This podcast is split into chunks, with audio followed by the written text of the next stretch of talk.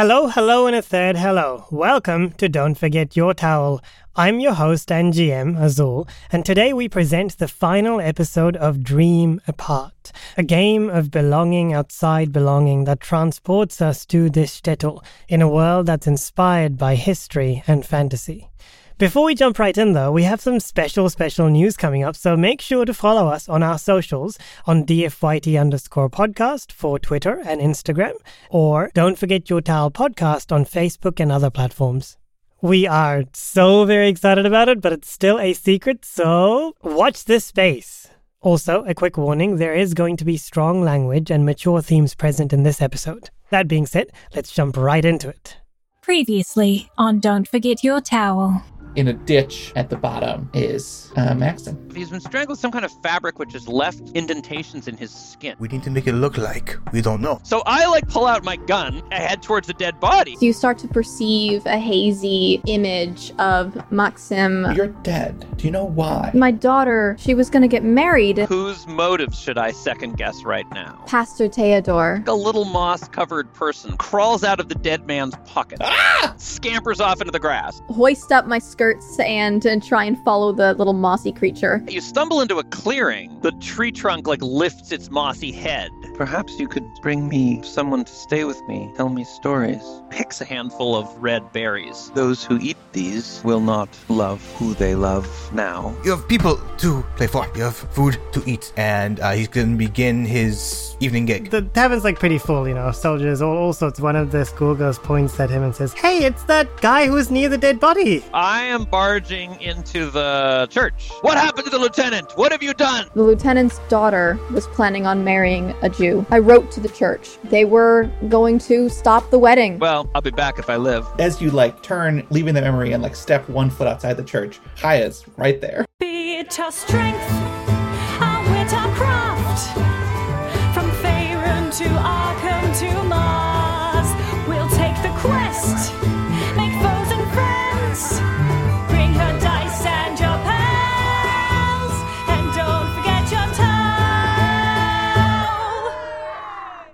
Is everything okay? I offer her the communion wine.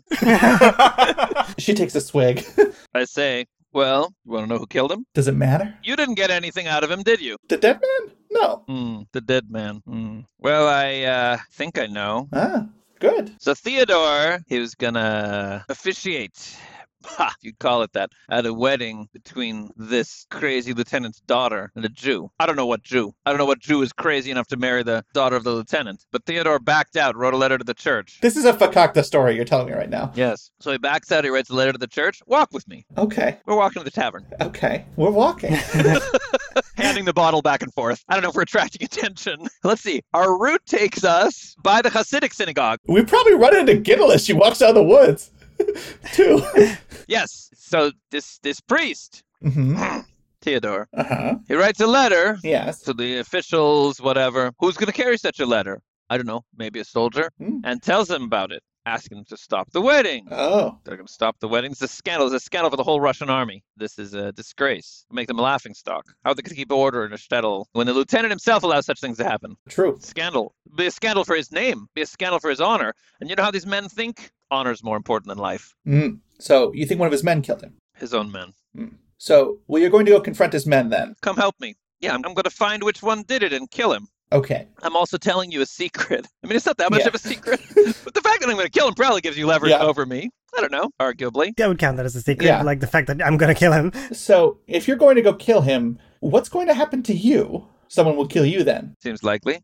As you two are talking about this, Yakov is looking out towards the soldiers, gulps, and pulls his case closer, and the camera goes into the case, and you can see the letter underneath all the new strings and bow replacements is the Theodore wrote. Ooh. It's the letter that Theodore wrote. Plot thickens. So, if you die, what are you going to do with your stuff? Can I have it? Hmm, you'd like it, wouldn't you? well, yes. But maybe I won't die. Been lucky before. hmm But it is it is a nice pistol, and we have a good book, fine clothes. I could fetch a price for them, perhaps. I have six tokens. I can kill six people. Just kill the whole shtetl. I don't know how many soldiers there are at the end. I think we should cut back to Eli. yeah, I think so too. Eli is with the rabbi and the Approaching Polish soldiers. Yeah, the Polish soldiers. yes. yeah. And I'm gonna take back the texts and traditions. hmm So you're the rabbi now. Isabel, do you want to play the soldiers? Yep, I'll be the soldiers. Cool. So Eli's just pointed at them and said, You mean because they're coming? So the rabbi says, "What should we do? Too late now. You've already attracted their attention." Yeah, the Polish soldiers have noticed that you are pointing at them and are starting to sort of bristle, getting ready for a fight. In your opinion, Eli, what is the correct course of action? so I I think for a moment and then shrug and say, It's simple. We tell the truth. The truth always brings us to salvation. And yet we are not obligated to tell the truth in this case, because there's a higher value to protect ourselves. You asked for your my opinion, and that is all I have to say. I know, I'm asking for an opinion, then I'm giving you my opinion, then you give me your opinion. That's how this works. Is it really how it works? I'm going to insist on contentiously debating a minor point. Is that really how it should work? How do you think it should work? I believe in finding the truth, and the truth is the important fact. After all, what are we without the truth? And yet, how can we find the truth unless we debate with one another? Does any one of us alone have the truth? Who are you that you should have all the truth? An opinion counts only as a half truth. We must debate with evidence and facts to back what we are saying up. And yet, I have the evidence and facts on my side. What Consider Jacob and Esau. I'm Jacob lied. he lied to his father so that he would have the birthright, and yet he's our ancestor. Why isn't Esau our ancestor?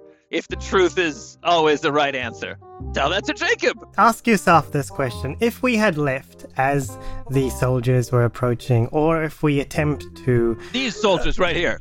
the, the soldiers that are just a few feet away from us and probably can hear us. Yes, Yes, these those yes. soldiers. Okay, just clarifying the, uh, the referent of your statement. If we had run away, or if we choose to lie right now, we would be causing harm to ourselves. Instead, if we stick to the truth, we arrived here and there was a dead body. Look at all of the people who can vouch for us.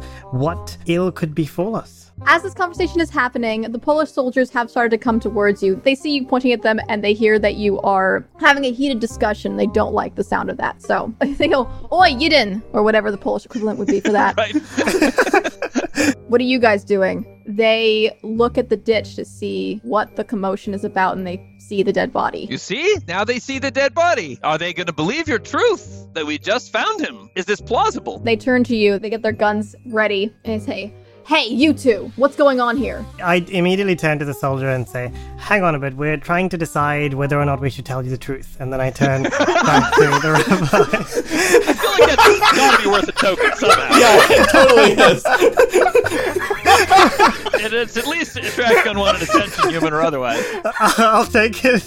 And I turn to the rabbi and says, As I was saying, the truth is the most important thing to say at the moment. I mean, clearly they will cause us more harm by acting on some lie that we create upon who knows what sort of imagination. I admit that it could have bad consequences. My question to you is what are they are they likely to believe us? If we simply say we are here debating next to a dead body that we have no connection with. They are already predisposed to be suspicious of Jews. And then, in addition, we are standing here debating in front of a dead body. A dead body, might I add, of a Russian soldier. Stop speaking in your Jewish language! Would we understand Polish? Yeah. Yes, yes, we have to understand Polish to. Okay, cool. We have to sell them things, and they make us understand their language. They don't necessarily bother understanding ours, although maybe yes, some people might. Uh, yeah, I, I turn to the soldiers and say, Well, do you not want us to figure out what to tell you? Or, because we're in the middle of a heated debate, as you, as you can see. It's very important that we come to a decision as to what we can tell you.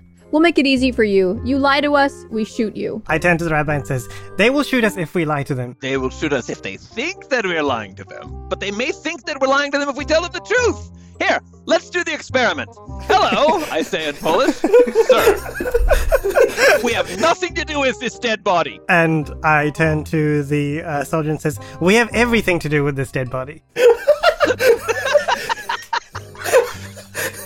Okay, okay, no. Uh, The, the one Polish soldier that turns to the other one and says, I know this one. I know this one. He turns to Eli and says, Is the other one lying? This is a Polish soldier was studied. I am very impressed, the rabbi says in Yiddish. I as well, what is your name, uh, young soldier? You show promise to finding the truth. I may take you on a journey towards the truth that my sons have failed me several times. looking for a new son. A soldier. See their understanding of the truth, I say to the rabbi, and then say, Listen, kind young soldiers who will definitely listen to us if we speak the truth. We just came upon this body very recently. It seems like it belonged to a Russian soldier, and there was another Russian soldier who just walked away with really no logic behind his action. Okay. The Poles look down at the man and then kind of look at each other. The one who was most recently speaking to Eli says, "Eh, It does appear to be a Russian. Not really our business. I, I, I'm, I'm going to debate this and insist on. Amazing. That is not entirely correct, soldier. You you control this land, more or less. You have a duty to make sure that Ah, but do they? That is the question, for the Russians have conquered them. that is true. So technically the Russians are above you and you should serve your righteous conquerors, or so they insist. But are they under an obligation? Because is it not analogous to the situation that we are in with regard to them? that is true. We will take a step back and you may take control of the situation. We are not permitted to steal from them, but if we happen to come into their property without any fault of our own, we are not necessarily obligated to return to them.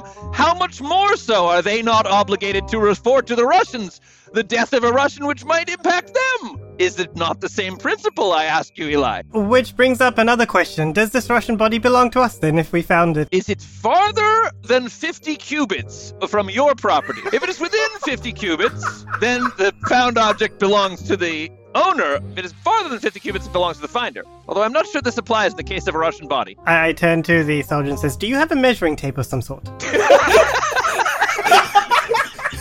the younger one um, says, "Well, I am about five foot eleven. I don't know what measuring system they used at this time in Poland. I'm five foot eleven. If um you lay me down and stack me, just figure out that, then I could probably figure out how long something is." And the other pole whacks him over the head and says, "Stop it! We've got we're we're on duty." I agree. We should really. Hmm. He nods to the rabbi, like really very much in thought. Young man, we are perfectly happy to assist you, and also if you would like at any point to learn Talmud with us, we would be very happy for you to come by. You would see the light and the truth and become a better person. The young Pole looks interested but uncomfortable because he can't really seem too interested in front of another goy. So he kind of goes, "Oh, uh, mm, mm, yeah, mm." I think Eli cuts him off says, It's okay if you can't respond honestly ar- around your soldiers. I, I understand that soldiers. Now, is this not a contradiction to what you previously said? Explain the discrepancy, Eli, between your policy now as regards the young soldier revealing the embarrassing fact of his interest in our traditions to his colleague versus our responsibility to say to the truth to them about the dead body. What? What? Explain I'm going to admit, so weak move, admit wrongdoing and ask for forgiveness. Uh, you are right, Rabbi. I, I, I apologize. This is this is true. A soldier, you must always speak the truth because, as I mentioned earlier, in a language you clearly have no interest in learning yet. the truth will always set us free, and therefore you must speak the truth, regardless of what the consequences may be, as we are speaking the truth about this. I disagree, however. I do not think you're obligated to speak the truth, because I think that while that is an important value, it must be weighed against other values, such as what your colleague would think if he realized that you were interested in studying Talmud with us, which of course you're not. And I humbly disagree with him. See, I believe that we should indeed. The older Polish soldier is going to now point his gun at you guys and say, "Stop talking! See, that will never happen if you join us for the learnings. We're going to leave the body here for now. We're going to inform the Russian army of the body so that they can take it away and bury it as they see fit, in a manner befitting a soldier. Don't touch it." I don't know what you people do. Never, never. No, no, no. We don't. We don't touch other people's dead bodies. That's not. That's not our thing, really. I think you're behaving very sensibly. I appreciate your handling the situation. Uh, thank you for your uh, kind consideration in this matter. Although I must say that I am not sure how the Russians will react to a Russian soldier being killed in grounds that was supposedly protected by you. This is another opinion. This is not a, not an opinion. It is not a half truth. It is a statement of reality, Rabbi. Well, it's more of a question. You said, I am not sure. Well, it is true that you are not sure. That's true. But there's an implied question. If you say, I am not sure how they will react, there is an implied question. The implied question is, how will they react? And it is a statement of truth. I do not know how they would react. That is true, but I could phrase any question as a statement of truth. I could say, I do not know how old you are. I do not know what your shoe size is. Shut up! Shut up! Shut up! what do you suggest we do then? If you're so confident that the Russians will react badly, what would you suggest? Oh, I, I, I clearly did not say that as we were just discussing. I the truth of the statement is that I do not know what they would do when they realize that you failed in protecting the grounds here and this Russian soldier. I Mm. do not know. This is similar to what you asked before, because his policy is to tell the soldiers. But what he is saying is that he believes that my policy would not be to tell the soldiers. I think I lost track of your policy now. Lord, give me strength. Okay, we are leaving now. I am done with this conversation. no wonder. If this is the leadership in your community, your community is done for. Goodbye. This is also an opinion. This I agree with. It is an opinion, a half truth. Correct. The Polish soldiers are walking away wh- as you continue to have this conversation. And uh, perhaps we should go to the tavern and continue this conversation there. Of course, finding out the truth in this matter is of imperative importance, and we also need to measure how far this body is from my house, Rabbi. Yes, although this may have been rendered irrelevant by the soldiers' opinions, because after all, the law of the community is the law. One must uh, allow them precedence in these secular matters, particularly as the corpse is a Russian soldier. But come to the tavern, let us continue our conversation there. We're still talking as we're walking, just arguing heatedly. Uh, bravo. I mean, I could listen to that all day. Well, let's see what's going on in the tavern. So, where did we leave it? we left with one of the young girls pointing at Yakov and saying, That's the guy who. Was by the dead body. And Yakov tried to play it off like nothing and begin a performance. I, I think actually I wouldn't play it off by ignoring it. Uh, Yakov would say, "Don't we all feel like dead bodies when we're here?" And like play it off with like this like cryptic joke, Ah. and then begin the performance. So he begins to play. The soldiers are muttering to one another and heading towards interpreting the schoolgirl. And in the back, there's a, a sort of a hushed argument that Yakov maybe notices that is sort of rising in pitch. And it's Victor, your friend, the magician, who of course is here because his act is after yours.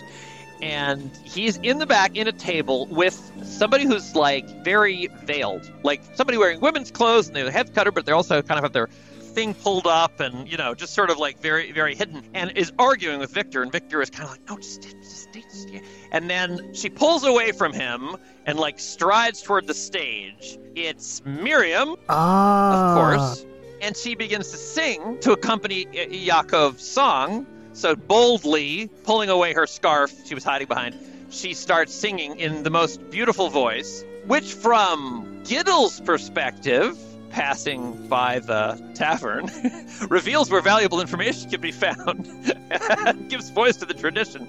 She's also singing a traditional song. Yes. And as the market, I want to present something to Gittel. So, you've been presented with a deal with the spirit, right? You need to get them a storyteller, right? And you've got these berries, and your daughter's right over there. And you need to get this, the berries to your daughter. Well, who's your daughter next to? But that, no, Goodnick, Klezmer. That's a storyteller. Oh no. Yes, uh, indeed. and uh, he doesn't really need to necessarily come willingly. If you just got one of those soldiers to plonk him on the head, you could probably pick him up. That sounds like an uncomfortable bargain. A bribe would probably be more effective. I wouldn't have to carry a grown man then. Um, if, I, if I was able to tell him that I would pay him to come with me to the forest. What would you pay him with? You don't have anything. I know, I'm already in debt. Can you outlie him? Ooh. Can you outlie the person who is so supposedly living a lie? Yeah, but that doesn't mean he's good at seeing the truth necessarily. True. This seems like a reasonable gamble to make. So Gittel comes in. What do you do, Gittel? Gitel is going to uh, sit herself down uh, in the tavern and just sort of watch for now Miriam's performance. Miriam blanches when she sees her mother come in, but she sort of defiantly keeps singing. What I want to know is where's Victor in this situation? He was sitting in the back with her. He was off on a booth, yeah. Okay, I'm gonna go up to Victor then. I'm gonna go and sit next to him. just to set the scene for the music, it's a jaunty tune. It's a uh, play on, I would say, an old Polish folk tune, but it has like elements and ornaments mixed in that are traditionally from uh, Jewish texts, kind of like mixed in to kind of like say like, hey, there's like this hidden identity among among it. He is trying to get people to be merry and be drunk right now. So, Gittel, you're sitting next to Victor. Victor looks visibly uncomfortable. Uh, this is my table. There are other tables. You could sit at other tables. But I want to sit in this one. Is that a problem? Well, um, and he looks to see if, like, Miriam can see him. Oh, I'm, I'm sure 100% she's like eyeing the two of you as she's like singing. well, um, I, I- I would hate to do anything to, to offend you, I should hope so. but get out of my table, you witch. Oh, wow. You are a very disrespectful man. I don't know what they teach people at where you come from, but it's not how we speak to people here. well, it is how I speak to you, who does not deserve my respect. You, you, you, you are hiding your daughter away. She is a lovely woman. Look at her. I am hiding my daughter. Does she look particularly hidden right now? She's out here on display for everyone to see. Uh, yes, and it and and and I support it. He says unsuredly. Yes, it's a wonderful life for a young woman to be singing for men's entertainment in a bar. Oh, very well done. You, you're a- such a great match for my daughter. well, I'm glad to hear that you agree. In fact, why don't I get you a drink? Drink's on me. Might as well enjoy the performance. Uh, barkeep? Uh, I'm gonna call the barkeep. Hmm, yes, what, what can I get for you? Two alcoholic beverages that would have made sense for this time period and location. Schnapps it is then. uh, and the bartender returns with drinks. I think probably vodka and beer are your main Yeah, yeah. choices in this. yeah.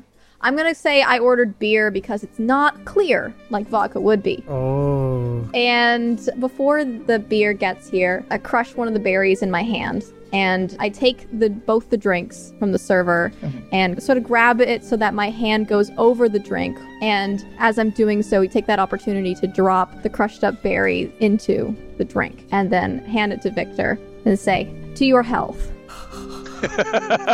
I think definitely at around this point you'll hear two loud voices arguing about what truth is entering.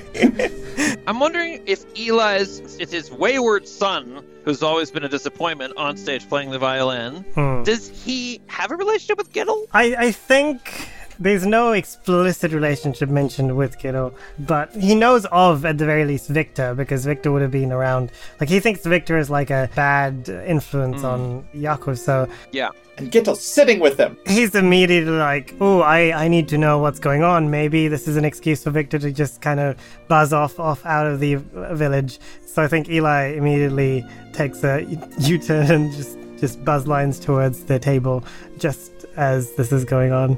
Well, I see that you're here with. This is to Victor. I completely ignore Gittel.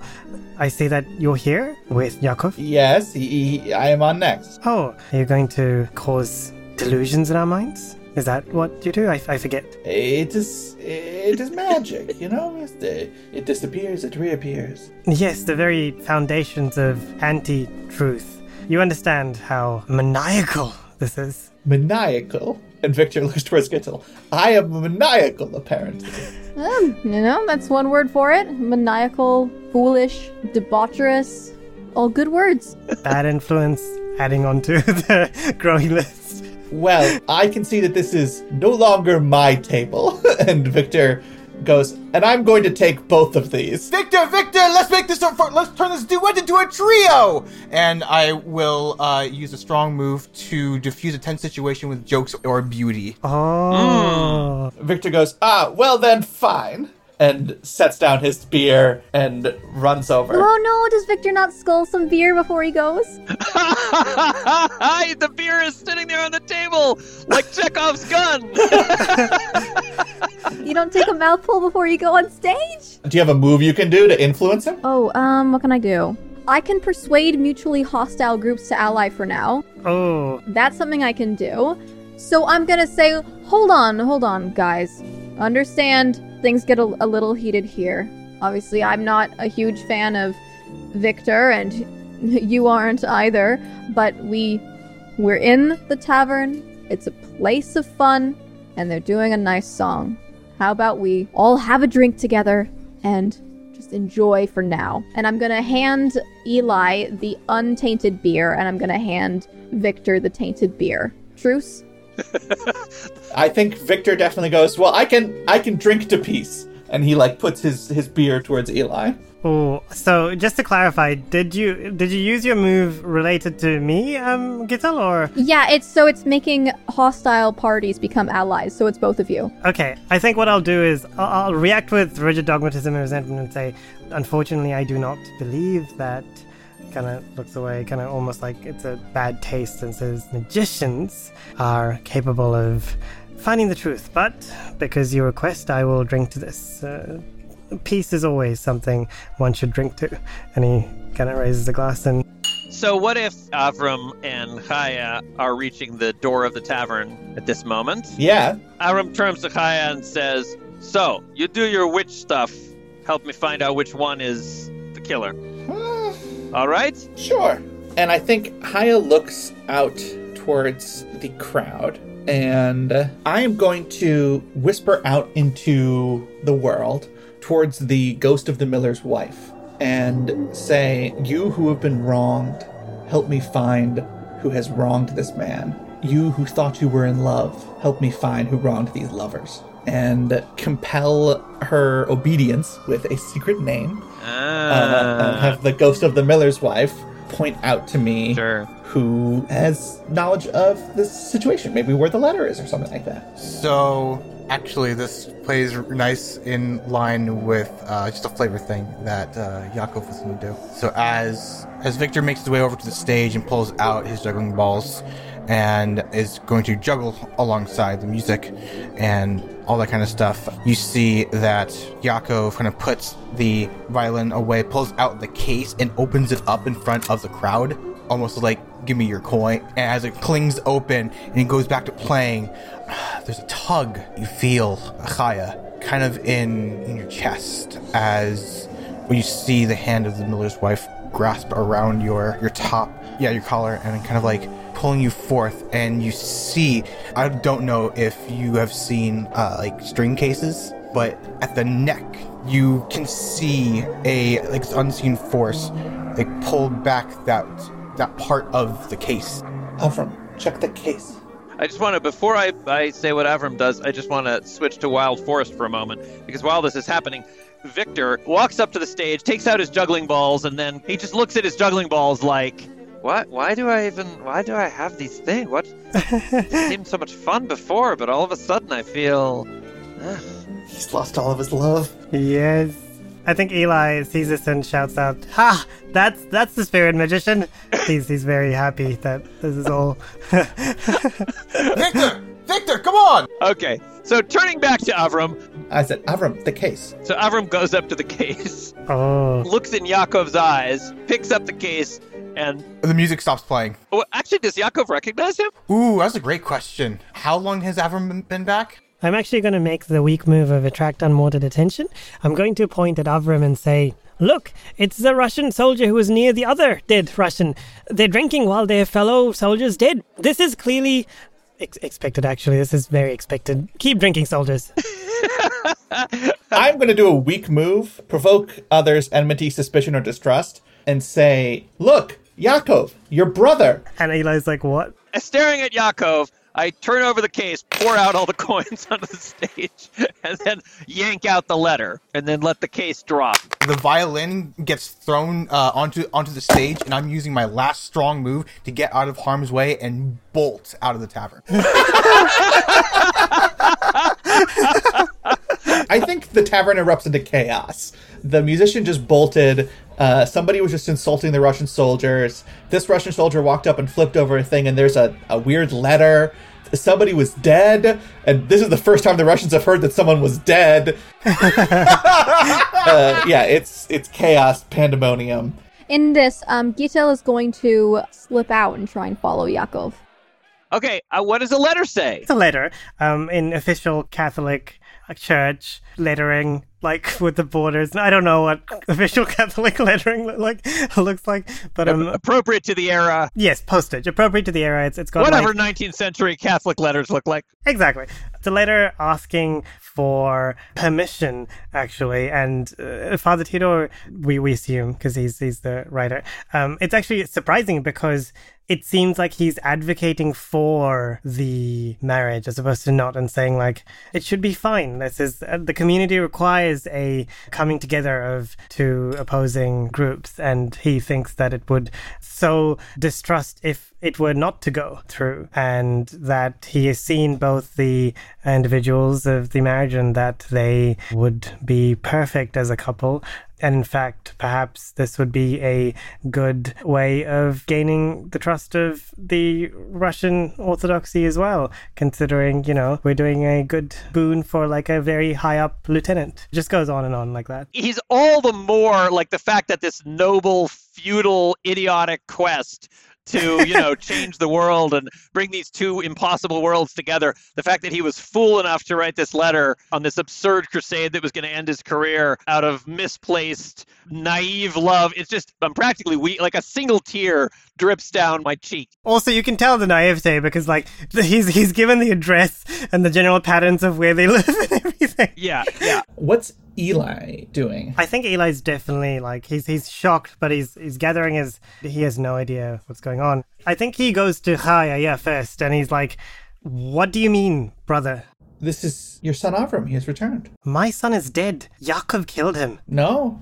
At this point, uh, Marta, the tavern worker, comes out from behind the, the bar and says, "I'm sorry. Did did did I hear that somebody had died? Who's died?" Some Russian. At this point, Avram realizes, of course, that Marta is. He recognizes her as the lieutenant's daughter. Oh, that's Oh. wow. That's pretty great. So I hand Chaya the letter and I say, Did my brother strangle him? Here's the letter. He had it. Was it his hands or was it one of these? And I point to the Russian soldiers. I say, Gospodina, with like very, very formal Russian courtesy. Gospodina, your father is dead. What? No, I I just saw him yesterday. He was found murdered. Murdered. And then I turn to the table of Russian soldiers and I say, Pavel, Sasha, Boris, which one of you was it?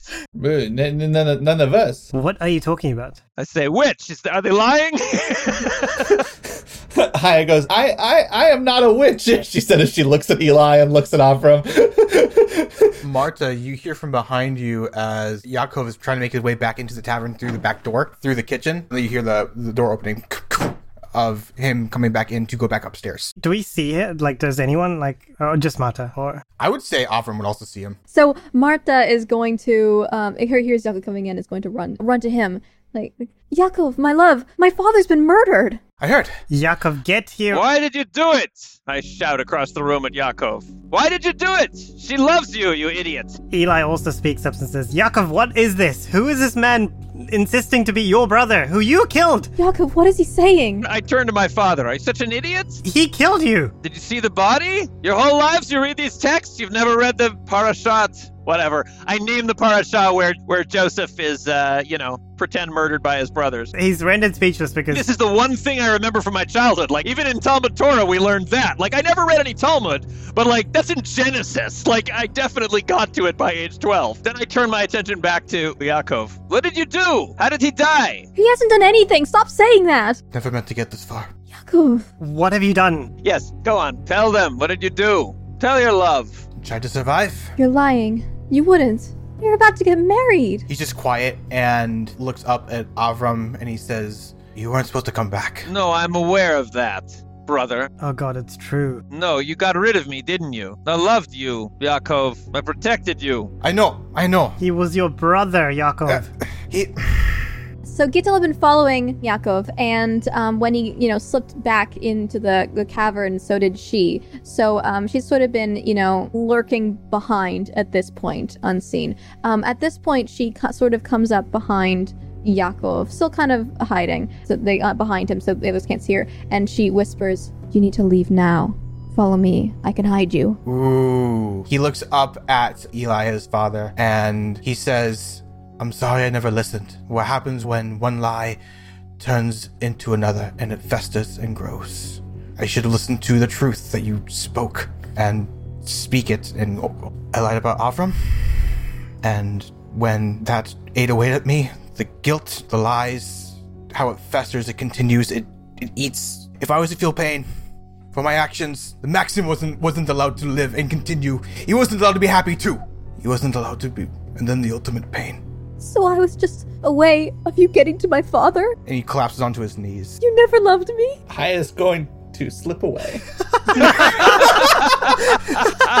And for the narrative, the strong move is I fall out of love. Ah. Oh. In his mind, it's all just conflicted feelings, and he falls and he doesn't know what to do, what to do with himself. To sobs, he says, If I can't be happy with my actions, then the ones that helped me can't be happy either. As the Goyish world, I think the Russian soldiers stand up and look towards Avram and they say, Kill him. He has killed the lieutenant. He just confessed. I was gonna kill him. That was my whole plan. But at this point, he. By the way, Boris Pasha, Ivan, I apologize for accusing you. It was understandable. I thought maybe you did it, but him, he did it. Yeah, Gittel's still there. She's now visible because Yakov has dropped to his knees, but no one's paying attention to her. Yeah. Um, and she's going to once again say, You have to come with me now. I turn to Eli and I say, So, father, you're this great wise man. Always the truth, yes? Well, now your son has finally told the truth. So, you decide his punishment. Should I cut him out of his misery? I cock my gun. I think when Yakov first fell to his knees, Eli instinctively moved towards him just to comfort him. But I think he stops literally two steps away, remembering what's going on, what's happening around him. And he thinks for a moment, and I'm going to use one of my strong moves, which is persuade someone with reason and learning. And I'm going to say, whatever his deeds were and however evil or bad they may have been, he has freed himself through truth. We must give him a fair trial and ascertain his punishment through the community, not by some whim of violence. And I think Eli gestures towards the um, Russian soldiers who have already taken out their guns. One of them is like approaching with his gun. Avram steps in front of the Russian soldier and he says, Allow me to translate. Because I assume Eli said this in Yiddish, Yeah. not Russian. yeah, yeah. He is the killer, and he will face a judge. And do you know why? Why? Because we will show these Jews that we are men of law. Oh, The soldier goes, We should just kill him. All a trial does is, is, is delay the inevitable. This this Jew should hang. Hmm, he will hang. He will hang before court. I will not waste my bullets on him. All right. Uh, well, the Russians are gonna arrest you.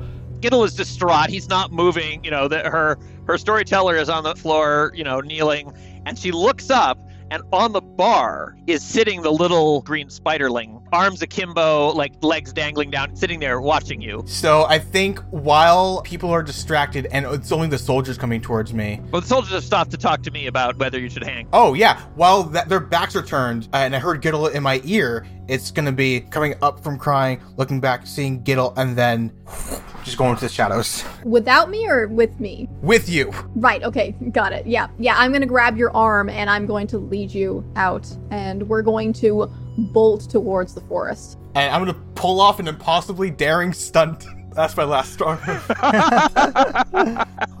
Avram claps Sasha on the on the shoulder and says, "You know, I had doubts about where I belonged in this world, but they are gone now.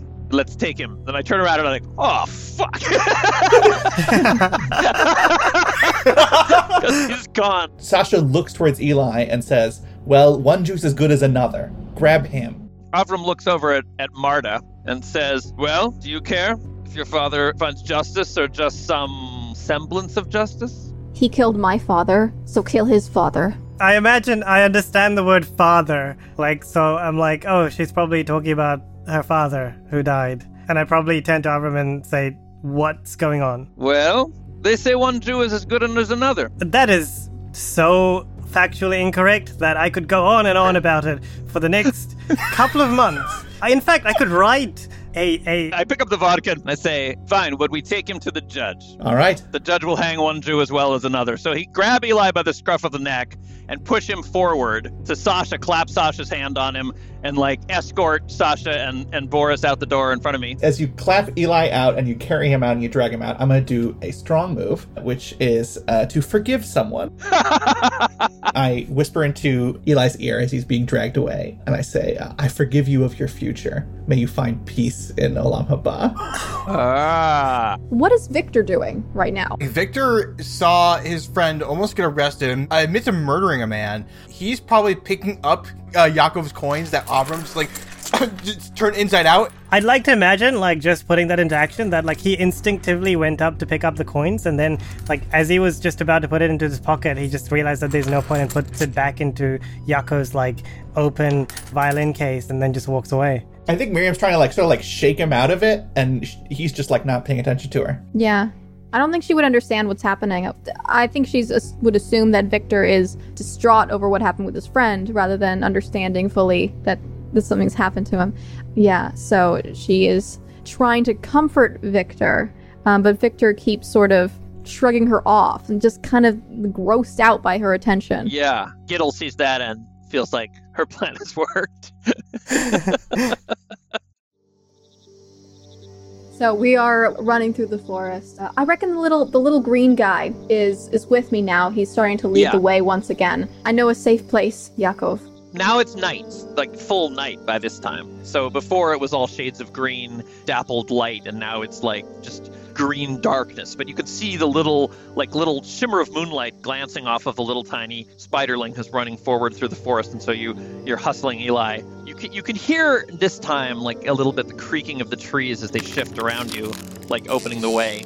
And you return to the clearing. Um, there's there's somebody uh, here who can help you to be safe and to escape. It, it'll be here any moment. There's sort of a creaking sound as the largest, like looming shadow lifts its head. Said, "You, you returned." Yes, yes, I have. This man here, he is the best storyteller, the best in our village. Always spinning tales and and playing the violin most beautifully. Long, long stories. His heart is broken. Yes, well, um, he did just kill somebody, so. You are, you are almost a ghost. He looks up and nods over to Gittel. And the thing that's going through his head is like, why would you save me? And it's like, oh, right. He looks over to this creature, and um, now I'm just waiting for death. Well, and he looks to his hands with that once hol- held his fiddle and bow, and I walk forward and I sit in front of him and say, now would you like a true story or would you like a lie? Out of the ground, a branch like grows out and sort of like twisting with vines, and like a small tree growing at an, at an alarming rate comes up, twists around into a circle, and then like flowers bloom and then die and everything. And it's it's this large like egg-shaped bundle of vines. And it, it reaches out with its fingers and sort of pulls apart the vines, and there's a violin inside. It's like green. It's like still a little sticky with sap. The creature, it picks out the violin and hands it to you, and it says, "Now you will begin to tell the difference." And I think he begins playing the first prayer that his father taught him. Oh. So we cut back to outside the tavern. Mm-hmm. Eli is being hustled forward, pitched forward into the mud by Sasha and Boris and Ivan. And Avram brings up the rear. He turns behind him. He closes the tavern door, pulls it shut, and he takes out his pistol and he executes all three of the Russian soldiers. That's three strong moves.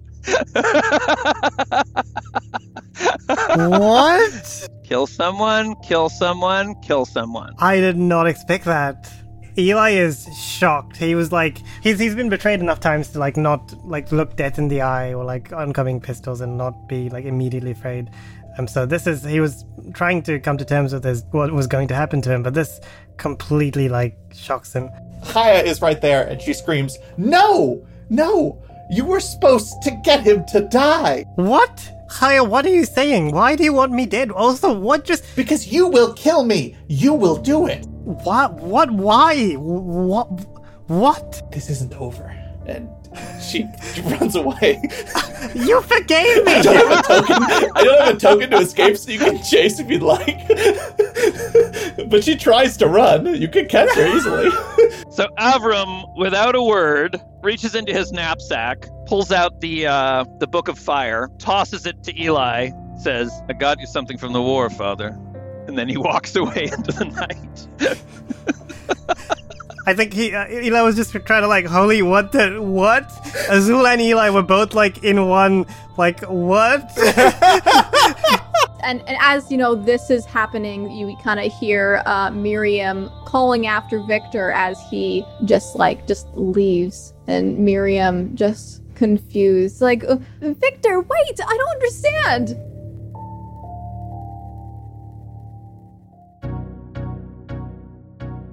I feel like we brought it home. Yeah. if you can if you consider like an outright like tragic like Shakespearean tragedy as bringing it home, yes, we definitely does. did. Yeah, I I feel Oh like every, that. every- We I feel like every arc of every character. Yeah. We had Joseph in the Technicolor Dreamcoat. We had Romeo and Juliet. Like, Oh my gosh, that was amazing. Thank you all so much for playing. I had so much fun. yeah, it was a blast. that was awesome. Well, thanks so much for picking my game to play, and uh, and it was so much fun playing with you guys. It was a pleasure. Yeah.